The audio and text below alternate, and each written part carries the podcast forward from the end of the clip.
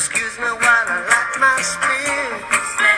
Oh God, I got to take a. Give thanks and praise to the Most High, Jah Rastafari. How you doing today, people? It's your host, Ross, and I want to give you a little knowledge on what is Rastafari.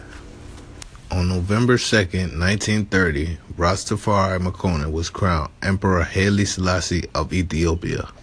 Being that he was the first black emperor of Ethiopia, many of his supporters believed that he was the earthly manifestation of God or Jehovah.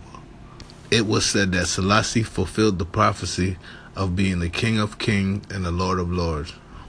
So in 1933, Leonard P. Howell, a member of Marcus Garvey's UNIA group, started a movement and named that movement after Emperor Haile Selassie. I'm going to give you a history lesson on Leonard P. Howell in another episode.